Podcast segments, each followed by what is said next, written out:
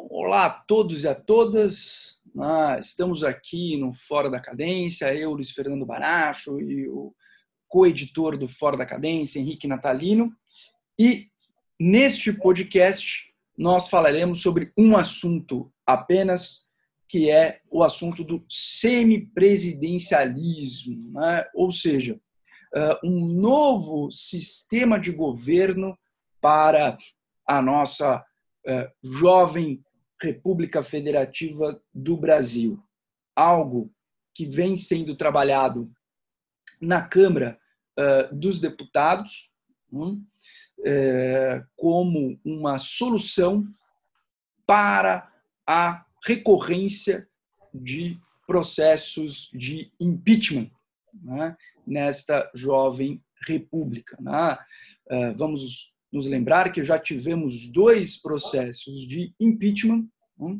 e uh, agora, em 2021, né, vai uh, se amontoando o número de pedidos uh, de impeachment perante a Câmara dos Deputados. Né? Essa é uma proposta que foi, em um primeiro momento, concebida pelo então presidente Michel Temer, em conjunto com o então presidente do Tribunal Superior Eleitoral, ministro Gilmar Mendes, também ministro do Supremo Tribunal Federal e, portanto, né, é, é, presidente do, do TSE, e esta proposta voltou com maior fôlego. Hum? Como essa não seria uma mudança singela no modelo político brasileiro, resolvemos uh, falar um pouco mais sobre esse tema e por isso dedicar um podcast exclusivo né, a ele. Bom, Henrique, o nosso grande cientista político aqui do Fora da Cadência, né, é, quais são as suas perspectivas, qual é a sua visão sobre este sistema de governo que se apresenta como uma possibilidade para a nossa já Balzaca Nova República. Bom dia, Luiz. Bom dia a todos. É, falando em Balzaca, também lembramos aí da nossa era, né? A nossa geração que também é mais ou menos contemporânea à Constituição de 1988, não é? E tendo em vista, não é, a longeva Nova República, não é? Comparando com outros outras experiências democráticas que nós tivemos que foram muito curtas, não é? Uh, talvez a mais importante seja a República de 1946, né, que durou uh, ah, 18 anos apenas, né, a democracia, é, já é uma experiência muito exitosa, né, essa continuidade democrática. Eu creio que a análise do tema do, uh, da reforma política é, e essa discussão sobre presidencialismo, ela deve ser vista numa perspectiva mais ampla, de uh, disfuncionalidade do nosso sistema de governo. Não é? E esse tema não é novo também, não é? ele já vem sendo debatido, uh, pelo menos na Nova República, né, desde a Comissão Arinos, né, a comissão uh, que foi elegida, né, escolhida pelo presidente José Sarney para auxiliar a, a, então Nova República não é? na elaboração da nova Carta Magna. Não é? É, entre os membros dessa comissão estava Afonso Arinos, né, que é um dos mais importantes é, constituintes também de 1946. Né? É, eu me lembro que, uh, numa das leituras né, sobre o processo constituinte de 1988, é, na comissão é, de sistema de governo havia ali o debate sobre a, a conveniência de se introduzir no Brasil o parlamentarismo. Né? E ah, parece que os ventos naquela época indicavam né, que a República Brasileira seria parlamentarista, né? porque havia ah, um consenso né, nas forças políticas, pelo menos no início do processo constituinte, de que o parlamentarismo ele era mais favorável à accountability, ao processo de controle do governo, não é, a maior participação e principalmente, não é, a refrear ímpetos autoritários, né, já que nós estávamos saindo ali de um regime ditatorial. É, eu creio que é, esse debate nunca esteve muito presente na sociedade brasileira, é? sobre é, sistema de governo. A nossa república, ao longo aí dos seus mais de 100 anos, né, 130 anos, ela sempre foi uma república em que o pêndulo esteve, pelo, esteve voltado para o lado do centralismo, né, da concentração de poder. Nós vimos isso durante grande parte da República Velha, eh, durante o governo Vargas, durante uh, os governos uh, militares, né? e até mesmo nesse sistema de governo montado em 1988, né? o centralismo ele prevalece, não é? com um executivo forte, com um executivo com grandes atribuições, não é? com uma presidência da República muito forte. Não é? É, há uma discussão muito ampla hoje entre os cientistas políticos acerca do desenho institucional da presidência, não é? É, e eu participo de um grupo de estudos né, na UFMG, que é, abarca outras instituições também, sobre o funcionamento da presidência no Brasil né, e na América Latina. Os estudos apontam que a presidência brasileira hoje é a mais centralizadora é, da América Latina, né, pela quantidade enorme de poderes concentrados na mão do executivo, né, que tem a iniciativa é, legislativa, né, ele tem uh, poderes de nomeação de ministros uh, de, de, tribunais superiores, né, inclusive a Corte Constitucional, uh, o Supremo Tribunal Federal. Ele tem poder de controle sobre o orçamento, sobre a nomeação de funcionários públicos, né, como chefe da administração. Ele é chefe de Estado e ele tem também amplas prerrogativas de veto né, no processo legislativo também. Então, é um executivo muito forte, não é? É, e a experiência que nós temos na nova República mostra que a, a presidência da República muitas vezes ela é, é a causa das crises que nós vivemos, né? Nós tivemos a experiência Collor, a experiência Dilma Rousseff e agora a experiência Bolsonaro, né, de governos é, que em grande parte aí não conseguem gerir a relação executivo-legislativo e isso sempre traz é, a discussão sobre a oportunidade de mudança do sistema de governo. Não é? É, como eu já havia comentado aqui numa das nossas lives, creio que na última semana, não é? é já houve mudanças, é, propostas de mudanças né, do sistema de governo. A mais importante delas é, foi é, o plebiscito né, de 1993 sobre o parlamentarismo, é, em que a sociedade brasileira optou em massa pela preservação do presidencialismo, é? e algumas propostas que uh, acabam chegando né, ao legislativo, né, de iniciativa de próprio, dos deputados, dos senadores, sobre mudanças. Eu creio que o que uh, é, talvez aí o ponto em comum né, entre essas propostas é que elas chegam sempre no momento singular, que é o momento de crise de governabilidade, né? no momento em que há uh, o estreitamento de caminhos de diálogo com o Congresso Nacional ou a, a incapacidade uh, da presidência da República de governar essas propostas, né, que já estão ali há muito tempo, né, eh, estão na gaveta, né, elas chegam para a, a análise, não é? Então é um típico processo uh, de política pública, né, quando ah, soluções buscam problemas, né? Você já tem ali uma solução e as soluções acabam uh, se encontrando com problemas que existem. Não é?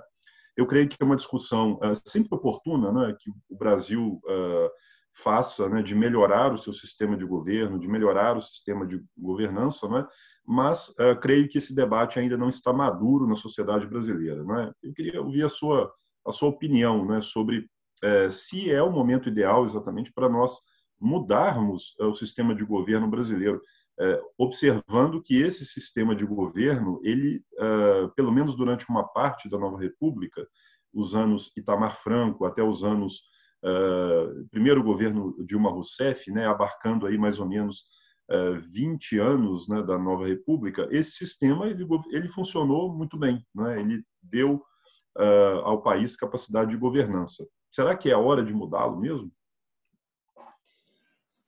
Bom, vamos lá. Para você não ficar sem uma resposta, Henrique, é, não, não, não, não me parece oportuna essa, essa mudança. Né? Mas você colocou tanta coisa interessante aqui que eu não vou ser objetivo né? e eu vou aqui né, uh, nutrir com você o espaço de reflexão que nós temos aqui no, no Fora da Cadência. Né? Então, veja, você fala você colocou uma, você pontuou uma coisa muito importante na questão uh, do processo uh, histórico né, uh, brasileiro, que é o seguinte: por um lado, é verdade que no Brasil nós tivemos uma das primeiras experiências, se não a primeira experiência democrática ocidental no continente americano. Hum? Uh, dependendo da literatura a qual se recorre, até por uma influência muito grande anglo-saxã, em especial americana, né? é, sempre se lembra de Jamestown. Né? Então, só para que uh, os nossos ouvintes se situem, para aqueles que não, que não sabem a referência, eu estou fazendo uma referência à pequena Câmara, entre aspas, municipal de Jamestown, né? é, quando se constituem as primeiras colônias do Reino Unido né?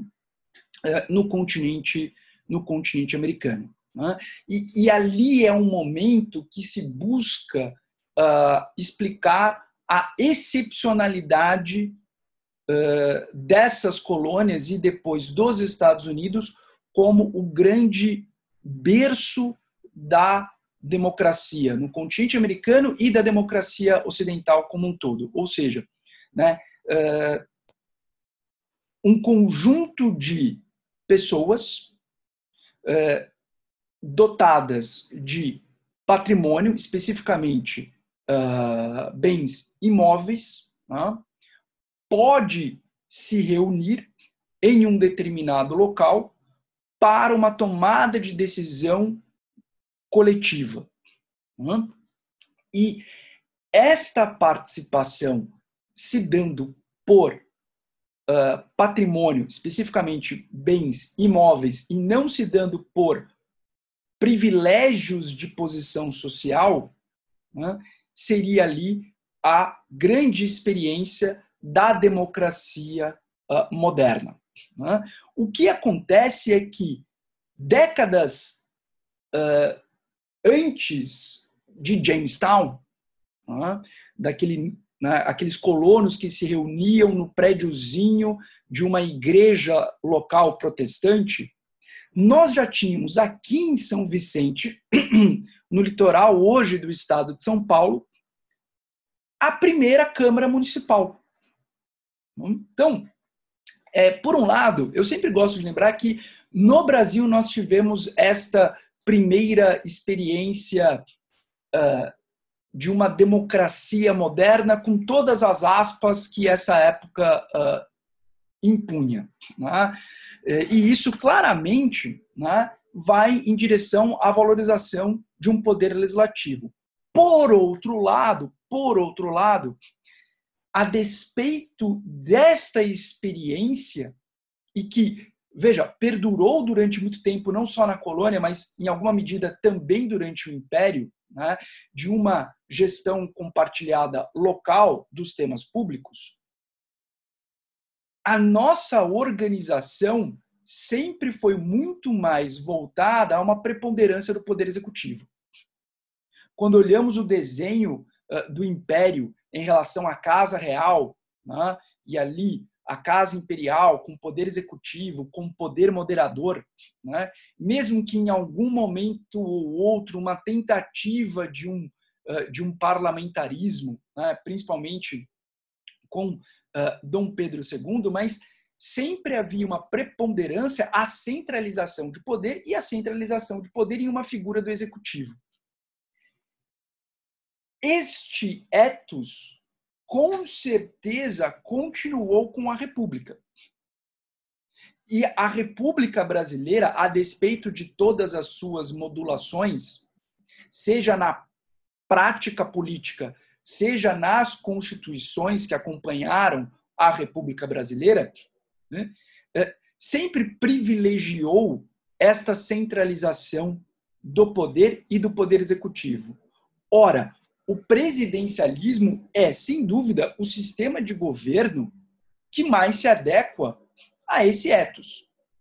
Se este é o melhor ou não, não é ainda isto que eu estou colocando em, em questão, mas o que eu digo, esta esta, esta, esse padrão do Brasil em diversos momentos da sua história de uma centralização e uma centralização no poder executivo dialoga muito bem dentro do quadro republicano, quando república fomos, com o presidencialismo. Por N razões, porque o Brasil é um país enorme, né? porque há uma, uma, uma uma tendência natural em grandes países né, de algum tipo de fragmentação, e essa fragmentação não ocorreu. Né, não ocorreu porque se conseguiu implementar esta centralização, seja no plano do direito, seja no plano da política, seja no plano das armas. Né, mas o Brasil sempre teve esta, esta uh, essa posição, esse padrão né, de uma centralização e uma centralização voltada ao poder executivo. Né? Eu, eu, acho que o que você colocou é, é, é muito importante. Tá? E usando uma expressão do professor Boris Fausto, que é a expressão do estado de compromisso, mesmo que a ideia do estado de compromisso em Boris Fausto seja especificamente para explicar a, a, a revolução barra golpe de 1930, né? mas esta ideia que o professor Boris Fausto traz em suas obras, especialmente História do Brasil, de buscar os grandes pactos. Né?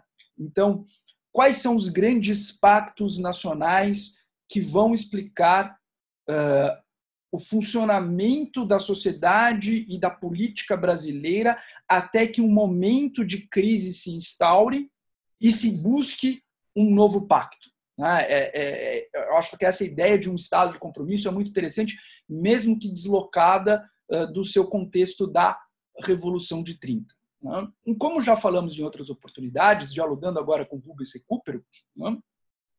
a República Brasileira ela tem os seus momentos de crise. Né? Então, de 30 em 30 anos, né? é, então, a cada uh, momento de mudança né, solar do, do, do, signo da República. Né? Então, a cada revolução solar no mapa astral da nossa República, nós temos ali um momento de crise. E um momento de crise que, inevitavelmente, levará a um novo pacto. Se esse novo pacto vai perdurar por mais 30 anos ou não, a ver, mas, enfim, né? não há vácuo de poder, né? o poder não aceita vácuo, então é nesse, em algum momento vai se repactuar isso, né? E se busca que essa repactuação tenha ali a maior longevidade possível. Né? E a Nova República está agora no seu momento de crise. Em verdade, é um momento de crise que se coloca desde 2013. Né? Tivemos ali alguns band-aids, né? então se colocou um band-aid pós-processo de impeachment da então presidente Dilma, né? e depois esse band-aid foi rasgado uh, com o então Procurador-Geral da República, o senhor Janot, hum, que uh, jogou ali as suas flechas um pouco rotas, mas lançou as suas flechas em direção à presidência da República de Michel Temer. Hum, isso, com certeza, desarticulou qualquer pacto que estivesse uh, sendo desenhado e tivemos, então, em 2018, né, uh, o acaso da o acaso entre aspas da eleição de uh, Jair Bolsonaro.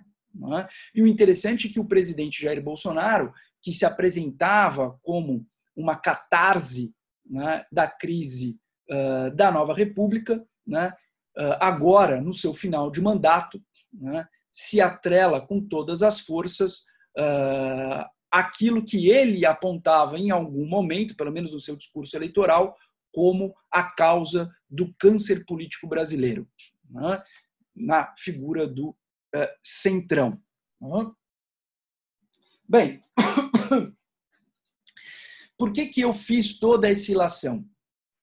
É, como você muito bem pontuou, Henrique, o parlamentarismo foi uma experiência uh, ou muito mal sucedida e não bem implementada no Brasil, ou uma experiência cogitada por uma elite política e por uma elite intelectual. Mas nunca correspondeu bem né, ao ethos brasileiro.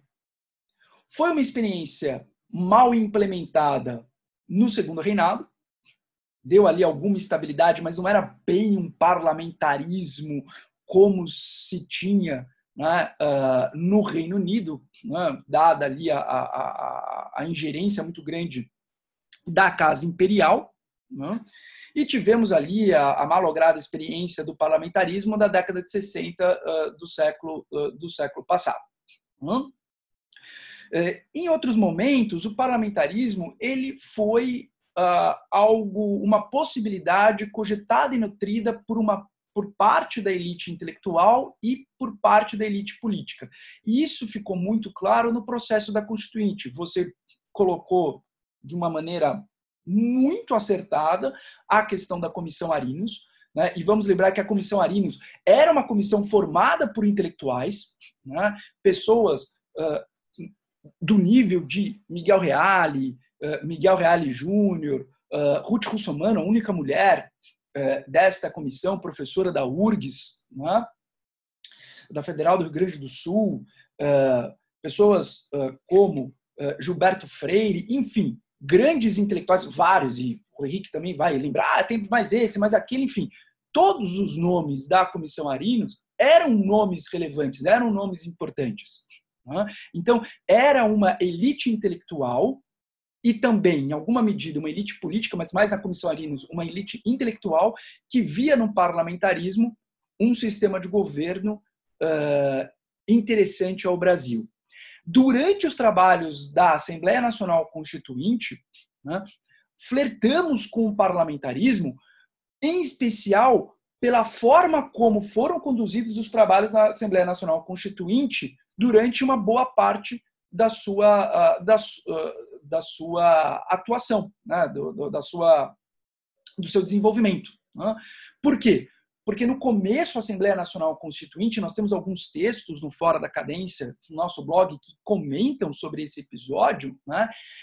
O, o início da Assembleia Nacional Constituinte era um início mais concentrado por conta da comissão de sistematização, da importância da comissão de sistematização e da forma como foi gestado pelo uh, regulamento dos trabalhos da Assembleia Nacional Constituinte. E aqui nós temos algumas peças-chave nessa história, entre as quais, claro, Ulisses Guimarães, mas também Fernando Henrique Cardoso, Nelson Jobim, Mário Covas. Né?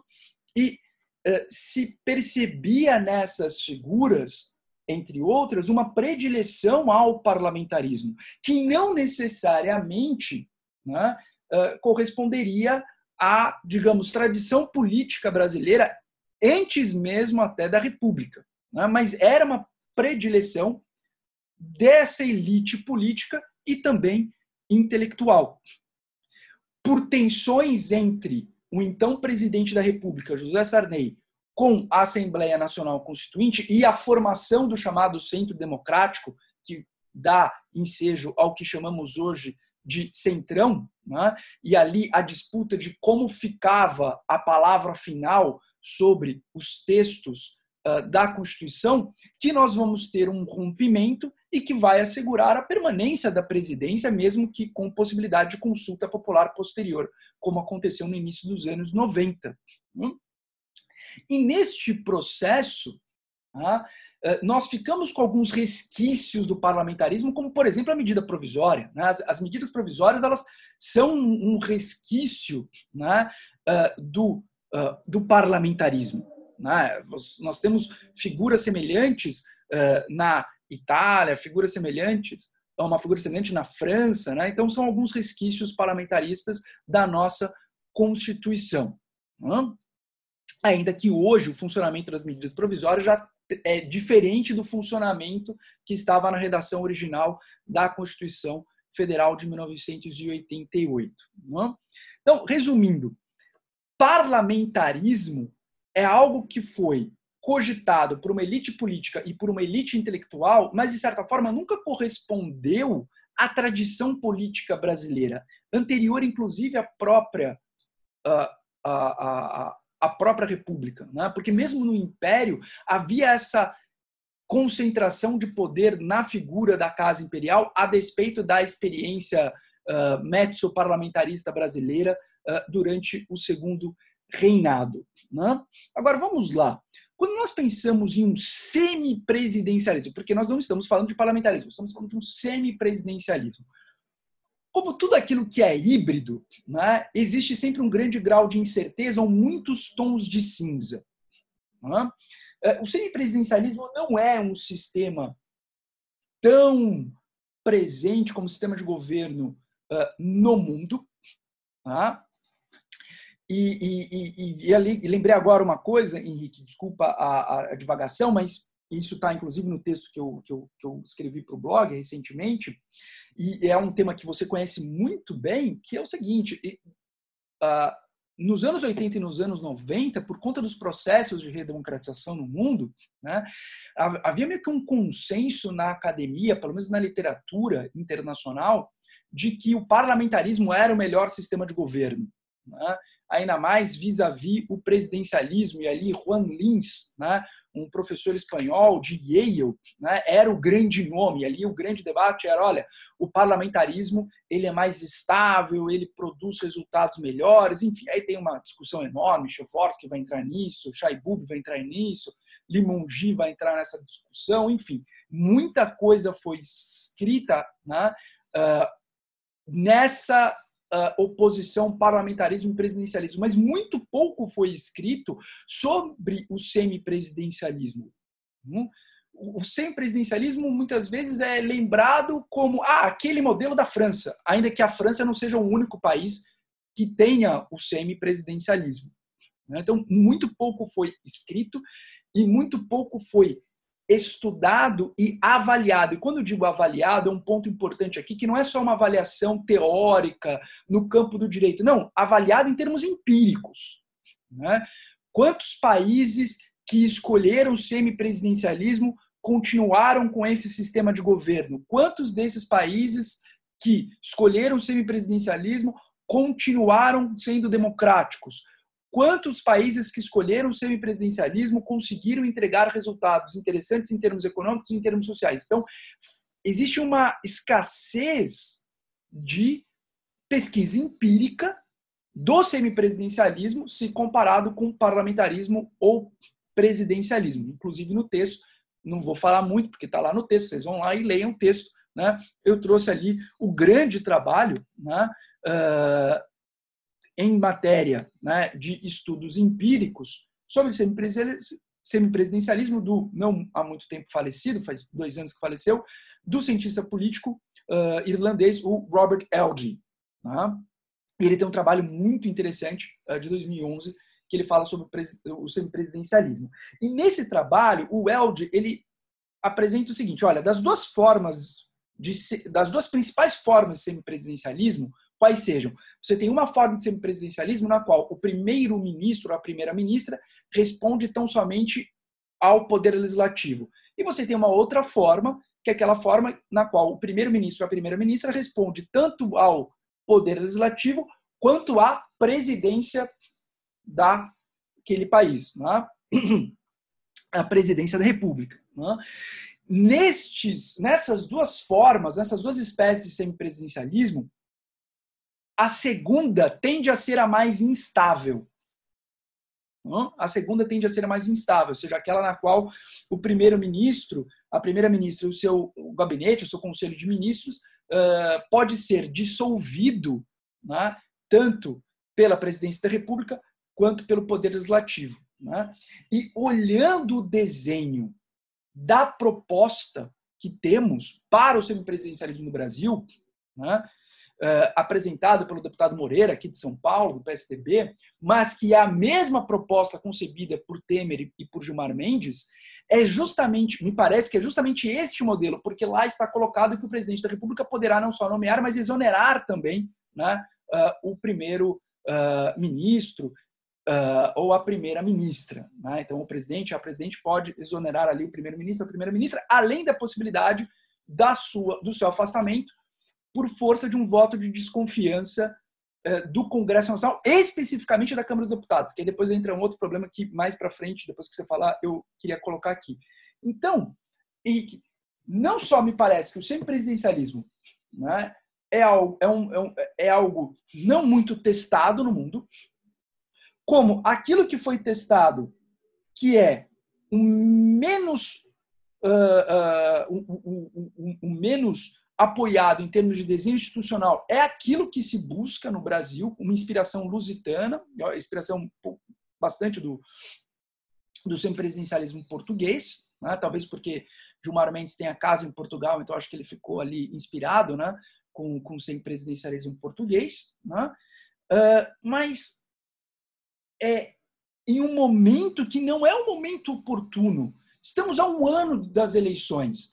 Mesmo que o semipresidencialismo, a, a PEC, né, ela coloque que ele só será implementado, ele só seria implementado uh, nas próximas eleições, então sem ser essa agora que, que, que se avizinha, mas seguinte, aí haveria um momento de transição em que haveria uma figura de um ministro coordenador, que seria um, um teste, um test drive né, de primeiro-ministro, de primeira-ministra. Mas nós estamos falando de uma mudança substancial, enquanto uh, outras discussões estão, tendo, estão acontecendo em níveis menores, como nós já tivemos, inclusive, uma live sobre isso e um podcast sobre isso, que é questão do distritão. Em um momento que nós estamos discutindo uma, a, a reforma do Código Eleitoral, e, e aí a minha pergunta é: em que medida essas três conversas sobre mudança na política brasileira estão alinhadas? A PEC, conduzida pela deputada Renata Abreu, que, entre outras coisas, traz a possibilidade do distritão, o projeto de lei complementar, né, que traz a reforma do Código Eleitoral e uma eventual PEC para mudar o semipresidencialismo. É o caos. Enfim, falei demais. Henrique, por favor.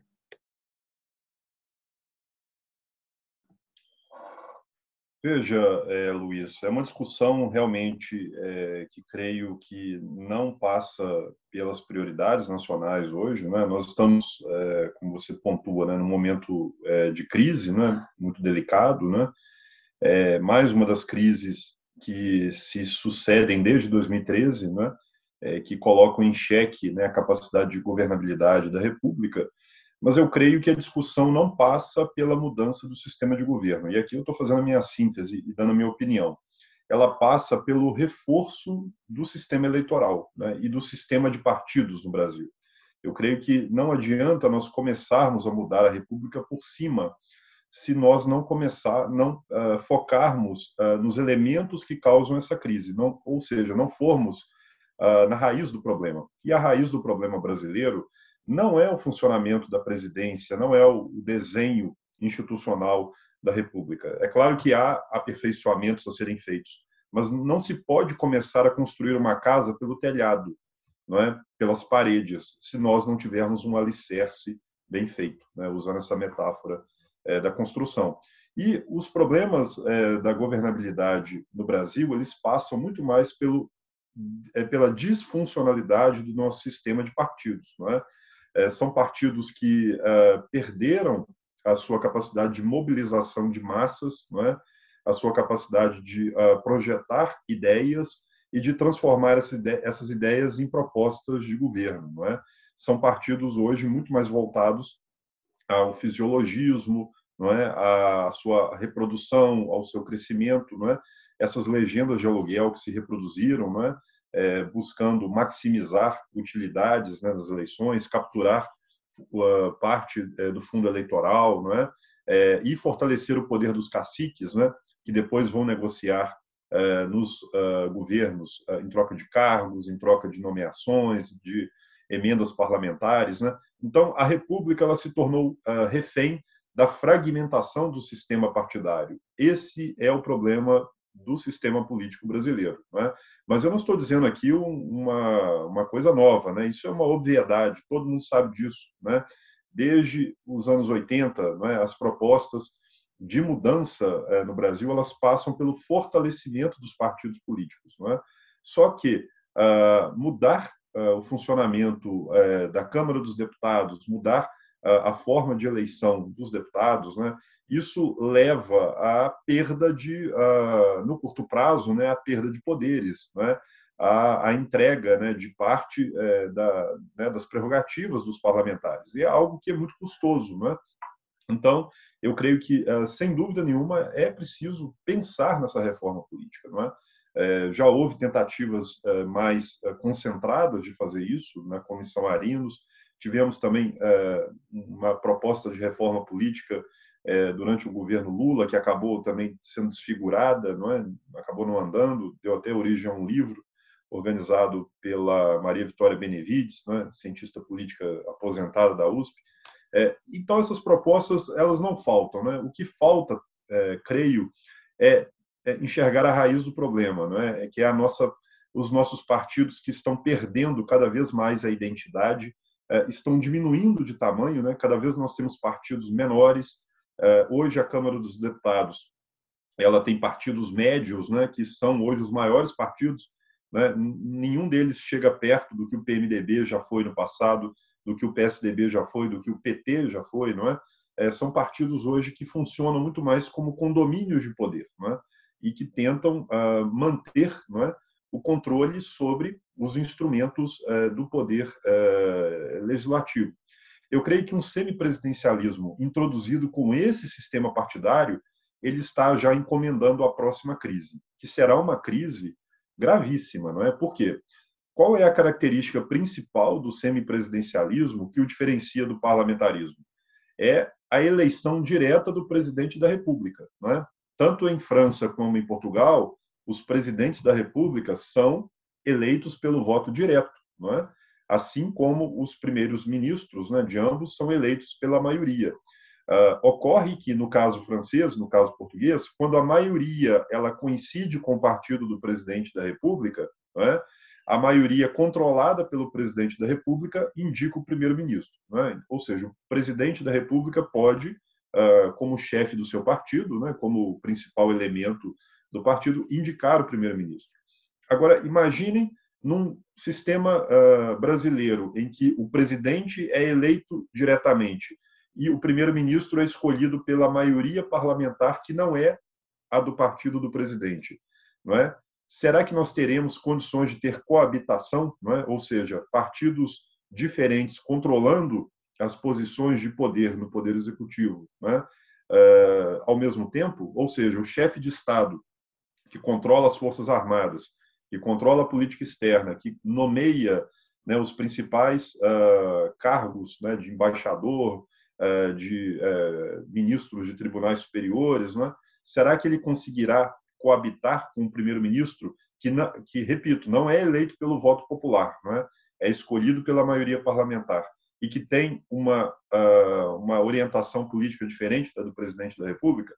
Imaginemos o senhor Jair Bolsonaro Será que ele conseguirá coabitar com uma maioria eleita por um partido de oposição, né, controlada pela oposição, e vice-versa, um presidente de oposição, será que ele ah, irá com, eh, ter condições de eh, conviver com o primeiro-ministro de outra orientação política? Né? Então, o teste francês, né, que nós eh, vimos aí ao longo da sua experiência, foi bem sucedido. Né? Nós tivemos presidentes como Jacques Chirac, convivendo com um primeiro-ministro como Lionel Jospin, né, do Partido Socialista, um conservador de direita na presidência e um socialista na, uh, no primeiro, no, no, na chefia de governo. Em Portugal também nós temos o presidente uh, que é de centro-direita, não é? e o governo, né, que é controlado pelo primeiro-ministro da chamada uh, geringonça, não é? que é uma, uma uma experiência de coalizão que junta os socialistas, os comunistas, né, a centro-esquerda, não é? e consegue governar Portugal. Lá as coisas funcionam muito bem. Não é? é eu creio né, que a nossa experiência, é, como você muito bem coloca, é, ela é muito uh, frágil né, em termos de parlamentarismo. Né? A experiência que nós tivemos no Império ela foi moldada pelo poder moderador, né, pelo centralismo, né, é, do imperador, né, controlando, dissolvendo gabinetes. Então, foi o chamado parlamentarismo às avessas, não é? é? que não respeita a maioria parlamentar não é? e que sempre nasce de cima. A segunda experiência parlamentar que nós tivemos, que foi curtíssima, né? Em 19, entre 1961 e 1963, uh, tivemos três primeiros ministros, né? E foi uma experiência igualmente problemática, não é? Que acabou é, encerrando é, em 1963 com o plebiscito do presidencialismo e uh, durante todo o tempo né, dessa experiência o presidente João Goulart sabotou de todas as formas possíveis né, o funcionamento do parlamentarismo, né, é, tentando reverter e voltar com os poderes para a presidência da República. É, e no Brasil, né, eu creio que implementar esse sistema de governo, né, um, um, um, presidencialismo híbrido, né, ou semipresidencialismo, é, com a atual conjuntura e com o sistema de partidos atual que nós temos, né, nós teremos aí talvez uma crise muito pior, é? que é a crise é, que a Venezuela passa hoje, né? de ter dois governos, né? é, um governo com reconhecimento internacional, um governo que tem o controle das forças armadas, né? quer dizer, essa divisão pode se, uh, creio, se radicalizar ainda mais, é? e nós de fato inviabilizarmos a governança no Brasil. É? Então eu creio que é, a discussão ela é muito oportuna, sem dúvida nenhuma, né? Sempre é muito bom que nós uh, façamos aí o debate teórico, o debate popular? Uh, o debate acadêmico, inclusive político dessas questões, mas eu só não vejo uh, conveniência de implementar essas mudanças neste momento. Né? Neste momento nós estamos passando por uma crise que é uma crise muito grave, não é uma crise de proporções ainda não mensuradas, não é? porque ela envolve uh, a incapacidade de governança do executivo, é? uh, o manejo inadequado uh, da, eh, das relações entre executivo e legislativo, e temos aí, por exemplo, questões como orçamento secreto, é? que mostram como que essas relações entre a presidência e o Congresso Nacional, né, para a implementação de emendas parlamentares, né, para a condução dessa, é, né, da, da, do orçamento, por exemplo, ela é completamente destituída de transparência, né, de accountability. É, e também, é, creio que uma crise ainda mais grave que nós estamos vivendo, que é o envolvimento das forças armadas na política, não é? É a crise é, que se, a, né, se deteriora, que vai se agravando a cada semana, não é? é? com essa participação dos militares no governo Bolsonaro, não é? uh, um certo alinhamento político entre um setor das Forças Armadas com uh, a visão antidemocrática, uh, uma visão completamente golpista, né, que vem da presidência da República, de tentar adiar eleições, falar nessa. Né, né, fazer uma chantagem política contra a nação, né, usar a presidência eh, como um instrumento ali de bloqueio né, da, da, da, das forças democráticas do país. Enfim, eu creio que eh, não adianta nós tentarmos esconder a crise que nós vivemos. Né? Uma coisa é a discussão do de sistema de governo, que é muito é, pertinente que se faça o tempo todo, mensurando uh, as vantagens e desvantagens. Outra coisa é a crise atual. E a crise atual, no meu ver, não é, é uma crise que só se resolverá uh, nas eleições do ano que vem ou com a, né, a interrupção do mandato do atual presidente, se as circunstâncias políticas se agravarem ainda mais. Então, é uma discussão que uh, não passa por qualquer tipo de mudança institucional, né? Até porque, como você diz, mudar o carro com a, a roda do carro com o carro andando pode ser ainda pior, né? Porque nós uh, colocaríamos ainda mais dúvidas sobre o processo eleitoral de 2022, né? E creio que não é conveniente que se faça isso neste momento, porque pode dar mais ensejo para essa, esses discursos né, das caçandras golpistas né, que rodeiam ali, uh, vira e mexe, né, a nossa história republicana, né, que tentam sabotar o nosso processo constitucional, né, o desenvolvimento saudável né, da nossa democracia, o estabelecimento do Estado de Direito no Brasil, que talvez seja a maior conquista que nós tivemos aí no século XX, não é? o Estado de Direito, a Constituição de 88, Uh, e, sem dúvida nenhuma, uh, dentro do atual governo não há nenhum clima, creio, para que uh, se respeite não é, uma eventual mudança eh, do quadro constitucional, a não ser eh, dentro de uma, uma narrativa de concentração de poderes, não é, de, de golpe de Estado, que creio uh, sempre passa na cabeça das uh, pessoas que estão nos altos cargos da República. Porém, né, o Brasil é, está aí é, no meio dessa crise, não é? é? A reforma política, sem dúvida nenhuma, sempre é usada ali como uh, né, uma tentativa de salvar né, os atuais né, ocupantes lá do cargo de presidente da República. Tivemos isso com Dilma Rousseff, temos isso com Bolsonaro, mas ainda não estou convencido de forma alguma que o semipresidencialismo, na atual conjuntura brasileira, com o atual sistema partidário, com o sistema eleitoral que nós temos, é a melhor saída para nós.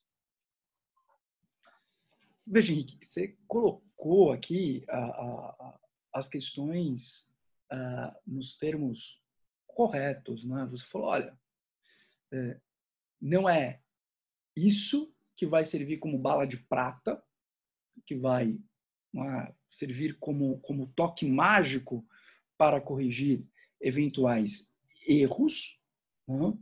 e muito menos uh, durante uh, um, um, o período de crise propriamente dito.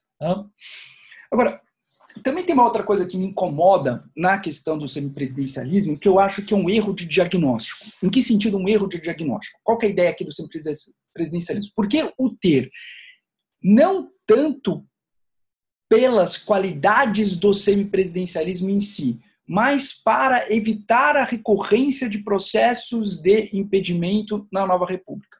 Tá. Mas a pergunta que se coloca é: por que a recorrência de processos de impedimento da nova república? Né? Primeiro precisamos responder esta pergunta, buscar respostas que são satisfatórias, porque se soubermos as causas desta recorrência, nós vamos poder pensar né, em quais são as medidas necessárias, convenientes, oportunas, para que isto não, uh, não, não, não, não ocorra. E você colocou um tema importante, estrutural, que é a questão né, uh, do enfraquecimento do sistema uh, partidário, político-partidário brasileiro. Hum? Uh, e, diante disso, uma solução é a diminuição do número de partidos. Algo que as reformas em curso já de desempenho, com a cláusula de desempenho, tendem a trazer resultados. Então, assim, nós ainda nós estamos diante dos primeiros efeitos de uma mudança importante, que é a cláusula de desempenho. E ainda uh, diante dos, uh, uh, da formação dos seus efeitos, vamos já mudar o sistema de governo? Algo que é tão estrutural, de cima para baixo? Não me parece oportuno. Uma outra questão também importante, né? porque neste exato momento nós estamos com a espada de Damocles né, sobre a cabeça uh, do uh, presidente da Câmara, Arthur Lira. Né? Aliás, a espada de Damocles está sobre a cabeça do presidente da República né, e pode ser empunhada pelo presidente da Câmara, Arthur Lira. Não só por conta da fragmentação partidária, mas por força do governo Bolsonaro. O governo Bolsonaro, aqui não é uma questão estrutural, é uma questão conjuntural. O governo Bolsonaro é um governo que tem como lógica do exercício de poder a instabilidade. Ele é um causador voluntário da instabilidade. A estabilidade favorece e se transforma no modus operandi deste governo. Então não é um governo que luta para ter governabilidade. É um governo que luta para construir o ruído luta para construir o ruído, porque de um lado ele não sabe o que fazer com o governo. Talvez Guedes tenha ali um plano, bom ou não, mas talvez Guedes tenha ali um plano na área dele específica, mas ele não é presidente da República, ele é ministro da Economia. Ah, existem outras áreas que, claro, a, a, o Ministério da Economia é fundamental, mas existem outras áreas.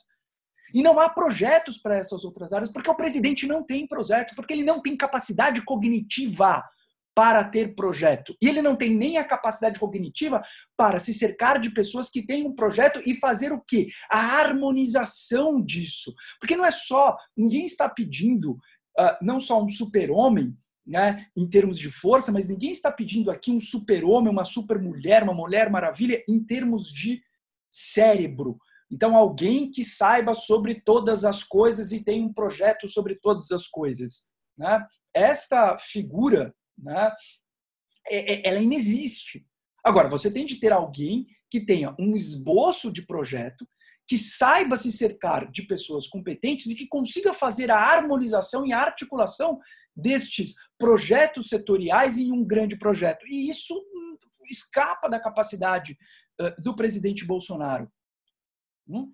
Portanto, ele é em si a causa deste momento da nossa instabilidade, apoiado de forma infame por militares que, não todos, mas os militares que estão no governo, especialmente os militares que estão na alta cúpula, dão eco a isso. Quando um ministro Braga Neto, de forma covarde, porque isso é a coisa de um covarde, né, vai e coloca uma ameaça à democracia. Depois ele vem, não, não foi isso. Foi isso sim, covarde. Foi isso sim. Você ameaçou a democracia sim. Mesmo sabendo que você não tem a estrutura para ameaçá-la. Mas você fez ameaça como covarde que você é. Não? Você fez ameaça. E com isso, você cuspiu na sua farda e em toda a sua história como militar. Você manchou qualquer bom ato que você tenha realizado, por exemplo, conduzindo a situação no Rio de Janeiro durante a intervenção federal, se houve algum resultado positivo, você acabou de rasgar esse resultado positivo na história, porque você se mostrou como um dos maiores covardes que essa república já teve. E você faz isso porque você tem um amparo de um presidente covarde, que te dá eco. E agora vocês receberam um nó do Centrão. E a maior incoerência é que quem, de certa forma, garantiu estabilidade a esta república? O Centrão. O Centro Democrático. Aquele mesmo que vocês, como o general Heleno, né, ficavam lá em 2018 falando: oh, Centrão, Centrão, se gritar Centrão, né, corre ladrão para o Centrão né, não sobra nenhum. E aí depois, general Heleno vai em uma comissão do Congresso Nacional, na Câmara dos Deputados, e diz: não, mas aquele momento era. Aquele momento caramba, velhinho! Aquele momento caramba! Aquele momento caramba! É vocês que estão apresentando né, a verdadeira essência de vocês, como no quadro de Dorian Gray. Né? Aqueles com, men com uma, infelizmente, com uma formação pior, né? ou muito desejosos de um super-herói, ou de uma Liga da Justiça, né? dos Vingadores, viram em vocês estas figuras heróicas, mas vocês se apresentaram como vocês são patéticos. Porque vocês são isso, vocês são patéticos. Não existe um outro adjetivo. Então, existe uma a, a possibilidade de causas estruturais para essa recorrência. Eu imagino que a questão dos partidos políticos seja um ponto importante, então precisamos alterar. Existe uma outra questão também que me incomoda muito, que é a Lei 1079 de 1950, que é a lei que regulamenta o processo de impedimento, porque ela foi uma lei feita na Quarta República, né? ou seja, uh, no contexto da Constituição de 1946, que você, Henrique, lembrou, e qual que era o intuito desta lei? O intuito desta lei é impedir Getúlio Vargas de dar um novo golpe. A lei de 1950 deve ser entendida como a nossa lei de impedimento, lei anti-Getúlio Vargas. É isso que é essa lei. Aquela lei assim, você espirra, pum, impeachment. E aí nós temos a, a compatibilização ou não desta lei com a Constituição Federal de 88 dentro do termômetro colocado pelo Supremo Tribunal Federal em uma série de ações nas duas oportunidades em que nós tivemos o impedimento. Mas este é o melhor sistema? Ter uma lei anterior à Constituição Federal de 88 regulamentando algo tão importante com as balizas do Supremo Tribunal Federal? Não! O importante é o Congresso Nacional fazer o seu trabalho e legislar sobre algo que é tão relevante. Não estou dizendo que a lei de impedimento é a causa. Ela não é a causa, mas ela é um instrumento conveniente em momentos de crise. Então, nós precisamos repensar a questão dos partidos políticos e continuar a fazer o que estamos fazendo, que é o quê? Diminuir o número desses partidos políticos. Isso força que esses partidos políticos sejam mais claros no seu conteúdo programático.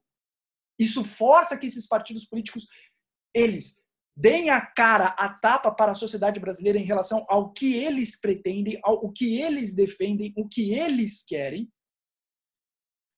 Ter uma lei de impedimento que regulamente o artigo 85 da Constituição Federal de forma coerente com a Constituição Federal e à luz né, uh, do sistema político brasileiro atual, e não fazer reformas várias a toque de caixa para os sabores dos fregueses que são vários.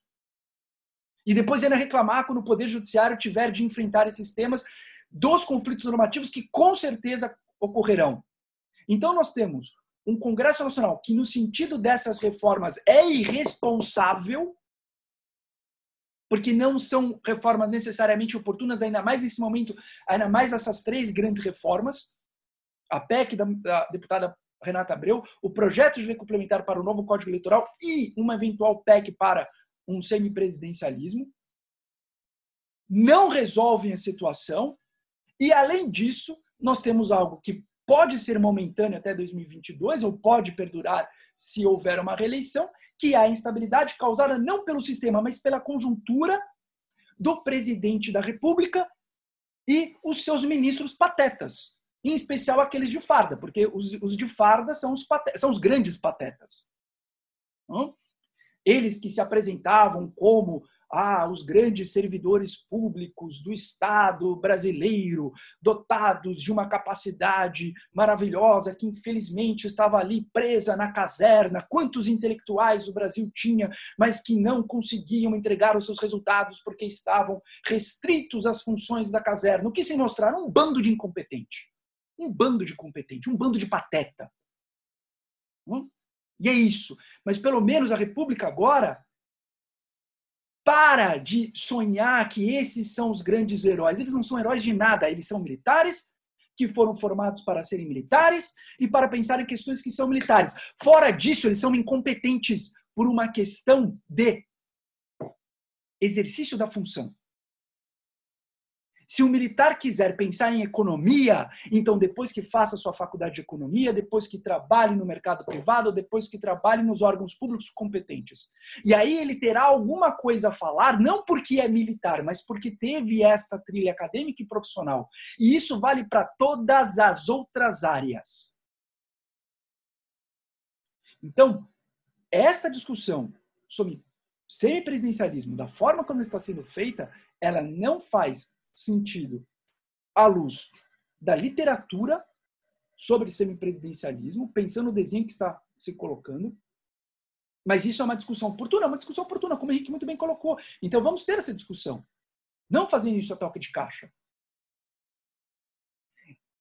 É, esse desenho não faz sentido se ele se coloca como a solução para o problema, qual o problema? A recorrência do processo de impedimento. Então você não está sabendo fazer a leitura de, correta, né? o diagnóstico correto.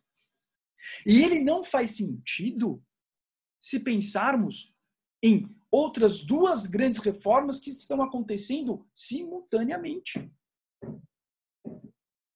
E a nova república tem muitos resultados positivos para serem apresentados e entregues.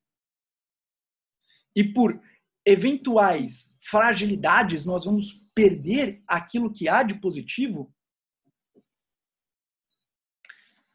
Uh, então, Henrique, esses são os meus comentários. Eu sei que em alguns momentos eu extravasei, mas é que eu estava preso na garganta e pelo menos nós temos aqui o nosso espaço para fazer isso. Luiz, é uma oportunidade ímpar né, para reafirmarmos aqui os nossos compromissos, né, compromissos até de formação né, que nós temos com a democracia, com os direitos humanos, com o Estado de Direito, né, que é algo que é, eu conheço você há quase 20 anos, né, nos une há tanto tempo. E a nossa formação é da nova república, não é? de compromisso com a Constituição de 88 e não com, é, com falsos heróis, não é com qualquer tipo de personalidade. Acho que isso é, é algo que a nossa geração é, de juristas, né, de pessoas que estão estudando é, há tanto tempo, né, tanto o direito quanto a ciência política, ciências sociais, nos une, não é? é nos afastar desse personalismo, né, que contaminou a nossa experiência democrática em diversos momentos, né? Nós tivemos ali Collor, depois a experiência do Lula também, né, com esse personalismo excessivo, não é? essa hiperconcentração de poderes e de, de expectativas, né, é, num quase ungido, né, que tanto mal fez a nossa república, não é? é com a escolha de pessoas ineptas, né, para sucedê-lo no cargo também, que causaram, né, crises econômicas no Brasil que até hoje uh, causam uh, tantos males, né, ao nosso país, né? Estou falando aqui da presidente Rousseff, não é? Que também aí foi uma inepta, né? não tão inepta quanto o atual presidente, né? que creio que ultrapassa qualquer limite, é, já que, além de um inepto político, não é? ainda se mostra um inepto, inepto de capacidade, é, como você coloca, né? de capacidade de raciocínio, não é? E além disso, uma pessoa sem nenhum caráter, né? além disso, uma pessoa que baixa num nível tão raso, não é?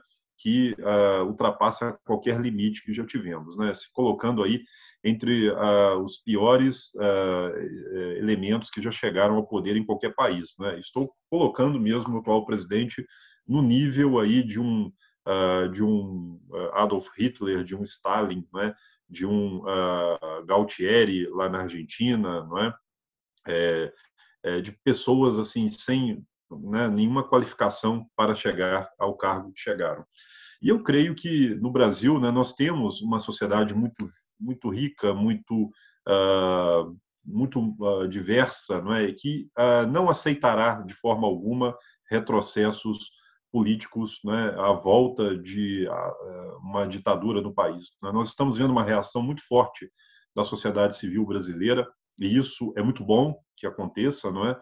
É e a perda da popularidade do atual governo, né, a sua cada vez maior rejeição mostram exatamente que ele chegou no limite né, que coloca uh, sob ameaça a própria sobrevivência da nossa democracia. Não é? Como você disse, foi um grande erro o apoio dos militares ao Bolsonaro, porque coloca 30 anos de experiência de nova república em que os militares uh, se voltaram novamente para os quartéis, para suas funções institucionais, não é? Uh, coloca tudo isso aí é, é, de lado, né? E nós voltamos a pensar nos militares como uh, causadores de crises, não é? Como golpistas, como aqueles que estão disputando poder, não é? É algo que o regime militar nos mostrou claramente, né? Há uma literatura é, muito farta sobre isso, né? Sobre as disputas de poder dentro da caserna, né? No Brasil nós tivemos isso. Uh, e felizmente nós conseguimos caminhar para a resolução da, da nossa grande crise militar com a democracia. É, creio que não há espaços para retrocessos no Brasil, sobretudo no momento que nós vivemos, né? um momento de abertura à globalização, né? de modernização da nossa sociedade, é? de pluralismo, uh, de uh, meios de, de, comunicação cada vez mais avançados. Né? Então, uma experiência dessas no Brasil teria fôlego muito curto, teria uh, não teria como prosperar. Né? O Brasil apesar de ser um país muito grande, tem uma diversidade é, e tem, é, creio, genes liberais também muito fortes. Né? É, é, algo que não existe, por exemplo, na experiência da Rússia, né? é, da Turquia, né? países que sempre viveram ou sob regimes fortes é, ditatoriais né? e que nunca experimentaram uma experiência liberal como o Brasil teve. Né? Mesmo nos momentos mais dramáticos da nossa República, havia ali sempre um partido liberal, uma oposição muito forte, uh, e os ditadores aqui não tiveram sobrevida. Não é?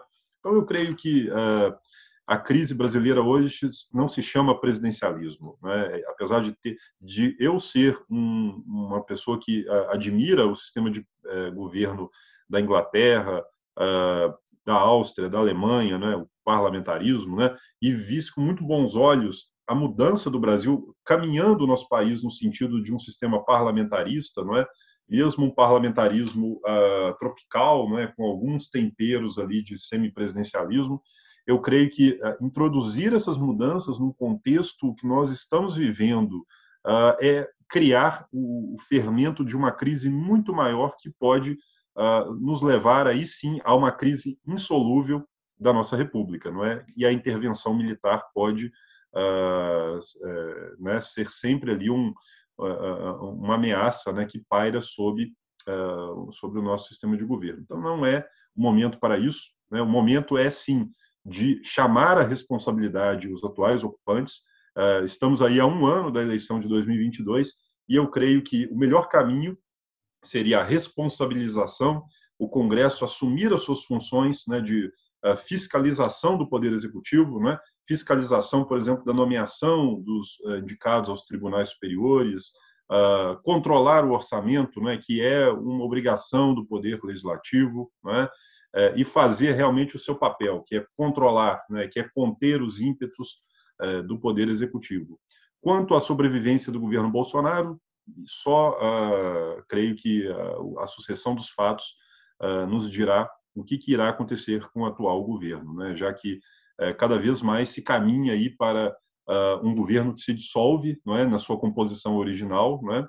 Perdeu-se, perderam-se aí os principais pilares do governo, o pilar liberal, o pilar das reformas econômicas, o pilar da honestidade, da moralidade, não é?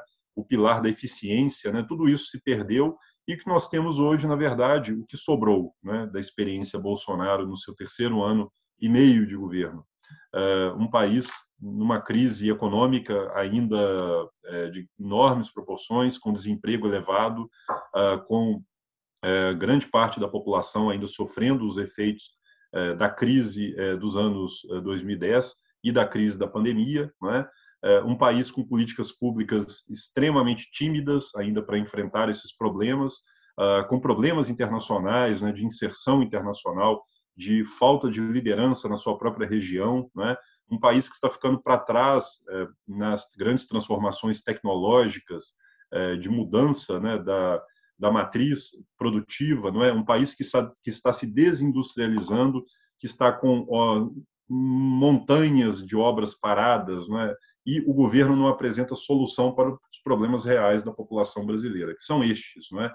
Não são problemas relacionados a questões abstratas, não é? São problemas concretos, não é? E se havia ali uma razão para eleger Bolsonaro como o salvador da República, não é? Creio que uh, hoje, além de não salvar República nenhuma, ele está ajudando a afundar ainda mais o nosso país. Né? Então, é, é, por aí. Eu acho que reforma política não é, é a salvação de nada no Brasil. Não é? Ela deve ser feita no momento apropriado, com pessoas racionais, não é?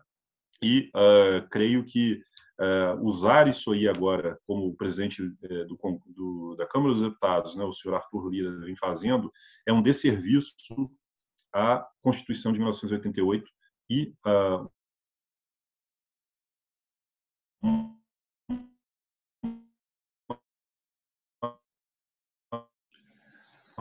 Bom, então. Forma.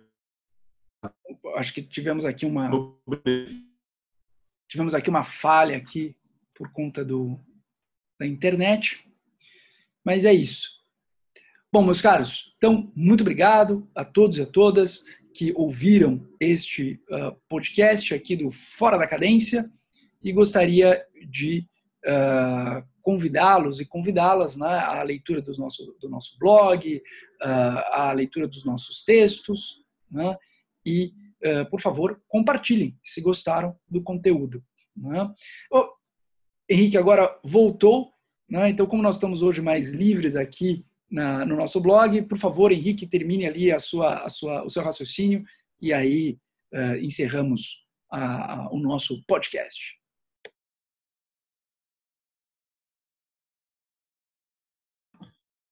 Oi, Luiz, eu não sabia que tinha cortado aqui, eu peço desculpas aqui porque eu acabei é, me entusiasmando aqui também, mas é, eu creio que é isso, a mensagem final é, a oportunidade né, de nós discutirmos aqui de forma livre esse tema tão importante.